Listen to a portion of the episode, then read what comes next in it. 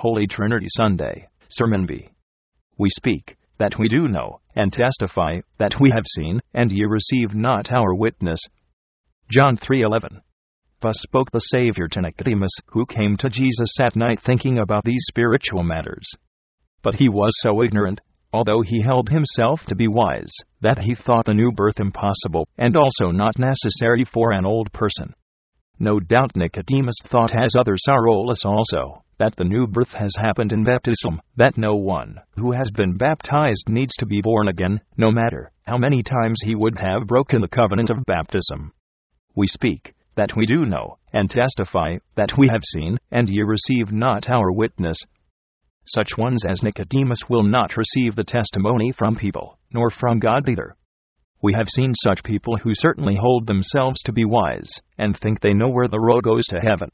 And if some Christian would tell such a man what he knows about the new birth, no doubt they then say, as Nicodemus, How can a man be born when he is old? Namely, it is impossible for an old heathen to think about this whole matter of new birth. Because, first, he does not think that new birth is necessary since he, in his mind, has already been reborn in baptism, and secondly, he thinks that matter to be impossible when he, like Nicodemus, feels how big and fat an old person is. How can such a big old Adam become so small that he can fit into his mother's womb? Therefore he grumbles that he has already once been reborn in baptism, and that he needs no longer to be reborn another time. All those go along with this intellect who cannot entirely bypass this place, for Nicodemus was a master in Israel, and consequently had read the Scriptures. Therefore he could not tell the Savior that new birth was not necessary, he knew from the Word of God that new birth was demanded, it is not known that Nicodemus had ever experiences this place so far that he, from his own experience, could have felt the new birth necessary. It is hardly possible that Nicodemus has had that knowledge, for he built so much upon self righteousness that he could not have experienced the whole matter to be necessary. There are many in this congregation who feel this matter to be necessary, but they also feel that the old man is so big and fat that it is not possible to fit into the mother's womb and be born again. Some again do not feel this matter to be necessary, for they think that the new birth has already happened in baptism, and that one need not be born again. The first ones who feel that the new birth which happened in baptism does not help, think in general that it will happen yet before they die, and in that supposition the time of grace is spent. And when death comes, they feel that it is now impossible to be saved, and to be born again, since it has not happened before those grace thieves and servants of self righteousness, who rely upon that new birth which has happened in baptism, live boldly, and when death comes they must condemn themselves, and say, Now it is too late, nothing will help any more since it has not happened before. Then even that reliance they had in the grace of baptism ends. Such an end has come to many a despiser of Christianity, and we have seen that, and therefore we confess and testify what we have seen, but ye receive not our witness, we have also seen such ones who at one time felt the grace of new birth to be very necessary, and at that time they had a great desire to become saved. But because of love of the world, the sorrow of penitence ended, and they went back into the world, and became worse than before. What kind of end has come to them? We have seen that a poor end has come to them, and therefore we testify what we have seen, and ye receive not our witness, we have also seen such ones who have once been born again and come into a condition of grace. How has it gone with them when through unwatchfulness they have fallen from grace and do not care to arise? They became seven times worse, and when death came upon them, the door of grace was closed, and the devil of self righteousness began to condemn them terribly that there was no possible hope other than destruction, judgment, and a curse. All this we have seen, and we speak what we do know, and testify what we have seen, and ye receive not our witness. We have seen such fools who live like animals, drink, curse, laugh, and mock the truth, and are joyous when they commit evil. What kind of end will come to them? They have here laughed at their own destruction, and when death comes, they begin to become delirious, and to curse. They ask the devil to come and take care of them. They also curse on their deathbed, and other pagans say, That was a nice death. The sorrowless pastor makes a beautiful obituary, so all believe that the soul became saved.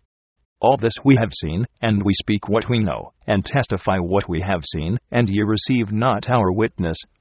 And now, when these matters have not happened secretly, but openly, that all have seen how unfortunately it has happened to those who have not received our testimony, so we must place all these matters before the eyes of the sorrowless and remind them of their mortality, to show them a picture of those who have during these years left the world in unbelief and doubts, and condemned themselves on the deathbed, although we know that the sorrowless no longer care for any example no matter what they would see or hear. They do not believe that hell is hot before the skin gets hot. Those few souls who are assured of the new birth, and have thereby been born of that incorruptible seed into the heavenly truth, and have received the child right, and the spirit of the elect children, wherein they cry, Abba, dear Father, these few souls surmise well that in this place it is not fitting to take the children's bread, and cast it to the dogs. But we must speak to the brothers in faith of Nicodemus, as the Saviour spoke to Nicodemus Verily, verily I say unto you, except a man be born again, he cannot see the kingdom of heaven. John 3 3 Our hope is that those few souls, who have truly been born again, and have wept in that new atmosphere, awaiting that the heavenly parent, who is their true father, would soon take them up from the cold floor of the world into his lap, and would wrap them into clean linens, and allow them to suckle the grace flowing breasts, and would wash them clean in the water of life, will pray also in behalf of those who are in that strait gate, that they would become so small that they would fit through. Hear, thou father of the crying children, the size of those little ones, who are so small that they fit into the parent's lap. Our Father, who art in the heavens, etc. The Gospel John 3 1 7. We must now, through God's grace and in accordance with the above read holy text, consider why Nicodemus cannot believe that the old man must be born again. First, he does not believe that it is possible. Second, he does not know how it can happen. Nicodemus is no fool who blasphemes Christ and the Christianity. He is no saloon keeper who gathers the drunkards around him and metes out to them the drink of the fools. He is no drunkard that he would, on Saturday, or even on Sunday, go to the saloon keeper to pray that the gracious saloon keeper would open his tap and draw strength for the Spirit from the barrel. Nicodemus is not such a man, who runs after whores and feels their breasts. He is also no curser or light minded one, not a lover of finery of the world, but he is very meek, honorable, and on top of that, a master in Israel, a valiant teacher, who expounds God's law and God's ordinances to the people, and is kept in high esteem among the other lords. Nicodemus is not angry with Christ, like the Pharisees, but he kept Christ as a spiritual teacher, and consequently must have believed his doctrine to be right. But that place of the new birth he does not hold to be right, for in his mind it is impossible to believe that an old person can be reborn. For he asks, How can a man be born when he is old? And why did he not believe it to be possible that an old person can be reborn? However, for the reason that he knows how big and fat the old man is, how hard and stiff the old man's heart is, how wicked and stubborn the old man is to comply complete that. If Nicodemus would have known the evil, stiffness, and hardness of his heart, he would have surely confessed to that spiritual teacher his pitiful condition, and asked, What must I do that I could inherit eternal life? But it appears that Nicodemus was far from self knowledge. He, who was meek and pious, had, without a doubt, founded his salvation on self righteousness. Nicodemus certainly had no doubt of his salvation, as the palsied man. He had no sorrow like the disciples after the death of the Savior, but it is believable that he came to show his Christianity to Jesus, whom he kept as a spiritual teacher. And even then he kept the talk of new birth to be strange, when Jesus spoke with him so, who was already reborn in the time of circumcision. Such speech would have been befitting to the heathens, who had not yet been circumcised or baptized, but Nicodemus had that faith that when a person is once reborn in baptism, he is then a good Christian, and need not be reborn any more. And such a faith the brothers in faith of Nicodemus have even now, that a baptized Christian is a Christian already. He is already reborn in baptism, and need not be reborn another time. And though 10 year old children here know that the new birth which has happened in baptism does not help adults anymore, all the same grace thieves depend upon that, that the new birth has happened then in baptism, and so a baptized heathen only needs to believe that he is reborn, and renew his covenant of baptism. But, however, Jesus did not consider that Nicodemus was reborn when he demanded new birth of him and said, Ye must be born again. Nicodemus considered himself reborn in baptism, but Jesus did not consider him reborn, but began to demand that he must be born again. Behold, the stead faith is now the grace thieves' only refuge, when the devil puts them to seek the new birth all the way back to baptism, for which reason they need not be born again. Behold, thus the devil deceives the grace thieves, when a Christian urges them to rebirth. And a Christian knows surely that if he had been reborn ten times before, it does not help him tomorrow if he breaks that covenant and falls from grace, but he must be born again, he must become a child, otherwise all the former rebirth is in vain. The second consideration but, how would Nicodemus have understood what new birth is? Perhaps he, like many other grace thieves, thought that he had already been reborn in baptism. But how now does he know what new birth is?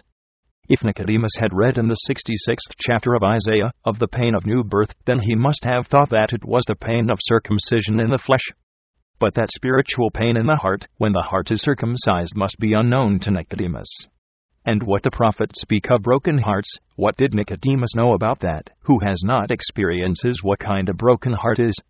What David reminds in his hymns of penitence, of his sorrow, and his pain, how could Nicodemus understand them since he did not need to be truly penitent? And now, if those places from the Scriptures are brought forth to the grace thieves, where the pains of new birth are depicted, as for example, the words of the Savior, A woman, when she is in travail, she has pain. How can the grace thieves and servants of self righteousness understand these places in that way, as the disciples understand them, who themselves have experienced so? And when, in the Bible, it speaks of that joy and rejoicing which is kindled in a believer's heart through living faith, how do those who have not been reborn understand, who have not experienced it? They grope about with the intellect, and with that dead faith which they have, but the matter itself is not there. These and other places of the Scriptures Nicodemus has never understood, although they all pertain to that new birth. And when Nicodemus did not understand what new birth was even with his intellect, how could he then believe new birth to be possible and necessary? He who knows that new birth is necessary has already felt himself condemned and cursed, and truly many in this congregation have felt themselves condemned and cursed. Many have condemned themselves under this judgment and condemnation. Many under this judgment and condemnation have felt that it is impossible to become saved in such a state, but from there they have turned back into the world. They have not cared to knock on the strait gate. They have not believed it possible for a person to be born again when he is old, or to become so small and so slender that he would have fit inside of the strait gate. And when they have turned around from the strait gate into the world, they have begun to oppose the Christians, with a bad conscience, and to upset the movements, and finally they begin to seek for signs of grace, in the bottle, and also in worse places. Nicodemus kept the Saviour's doctrine to be right up to the time of the Saviour's death, but when he saw what this doctrine effected in the Christians, when they began to speak with new tongues, then Nicodemus' Christianity ended. Nothing more was heard of the man. Gamaliel, that renowned wise man in whose school Paul was taught the wisdom of the Pharisees. The same Gamaliel groped with the intellect that much that he prohibited the other lords from persecuting the Christians until they could see if it was from God or man. For Gamaliel was so blind, although he was a great teacher of the Scriptures, he was not able to know or try alongside of the Word of God that was the Christianity of God or of man but nevertheless he held the persecution of Christians to be wrong, until that time, when it could be seen what becomes of it, as some pagans even now have preached at the beginning of this awakening. We shall see if it is lasting. Where was Nicodemus then when the other lords of the council began to persecute else Christians? It is not mentioned anywhere that he would have defended the Christianity, or spoken in behalf of the Christians, in the council, or said as much as Gamaliel, that to cease with the persecution, until it is seen which way things turn. Hear now, all you brothers in faith of Nicodemus, you have now seen what excuse came to Nicodemus, why he could not believe that new birth was necessary or possible. It was his own holiness, self righteousness, which made him unbelieving in that place he thought himself to be reborn in baptism or circumcision, and may even now depend upon that new birth which has happened in baptism, and in that place they deceive themselves. The brothers in faith of Nicodemus are not whores, nor thieves, nor drunkards, nor cursers, but they are very meek and pious, or such people, whom the world thanks and praises. And if it were possible that some person would reach the kingdom of heaven without new birth, then Nicodemus would be the first in the kingdom of heaven and all others who are hanging on to Nicodemus' coat tails would also have hope that they, too, would reach the same place if they would try to live as meekly as Nicodemus has lived. For Nicodemus has lived so meekly that not one Christian can live so meekly. Nicodemus has also been a secret disciple of Christ, as Joseph of Arimathea. He has believed Christ's doctrine to be right. He has not borne hatred in his heart toward Christ, like the Pharisees. He has also defended Christ against the lords of the world. But when he once became blasphemed by the enemies of Christ, because of that matter, he became mute. Nicodemus could not become honorless because of Christ, and begin to bear the cross honor was so great in him that he did not care to come to Christ in the daytime, for if he had come in the daytime, then the other lords of the world would have barked at him as being a disciple of that false prophet and disturber of the people. But when he came at night, he could protect his honor. All of the brothers in faith of Nicodemus come to Christ at night. They want to come into the kingdom of heaven as thieves, like that woman who began to sneak in amongst the crowd. But Christ did not allow that woman to go with the stolen grace, but openly she had to confess all her deeds, all the shameful places had to be uncovered, all her deeds had to be brought to light.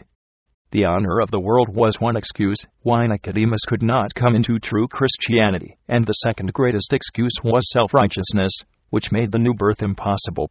Now you see, all you brothers in faith of Nicodemus, in what place you are fastened, and with what rope the devil holds you.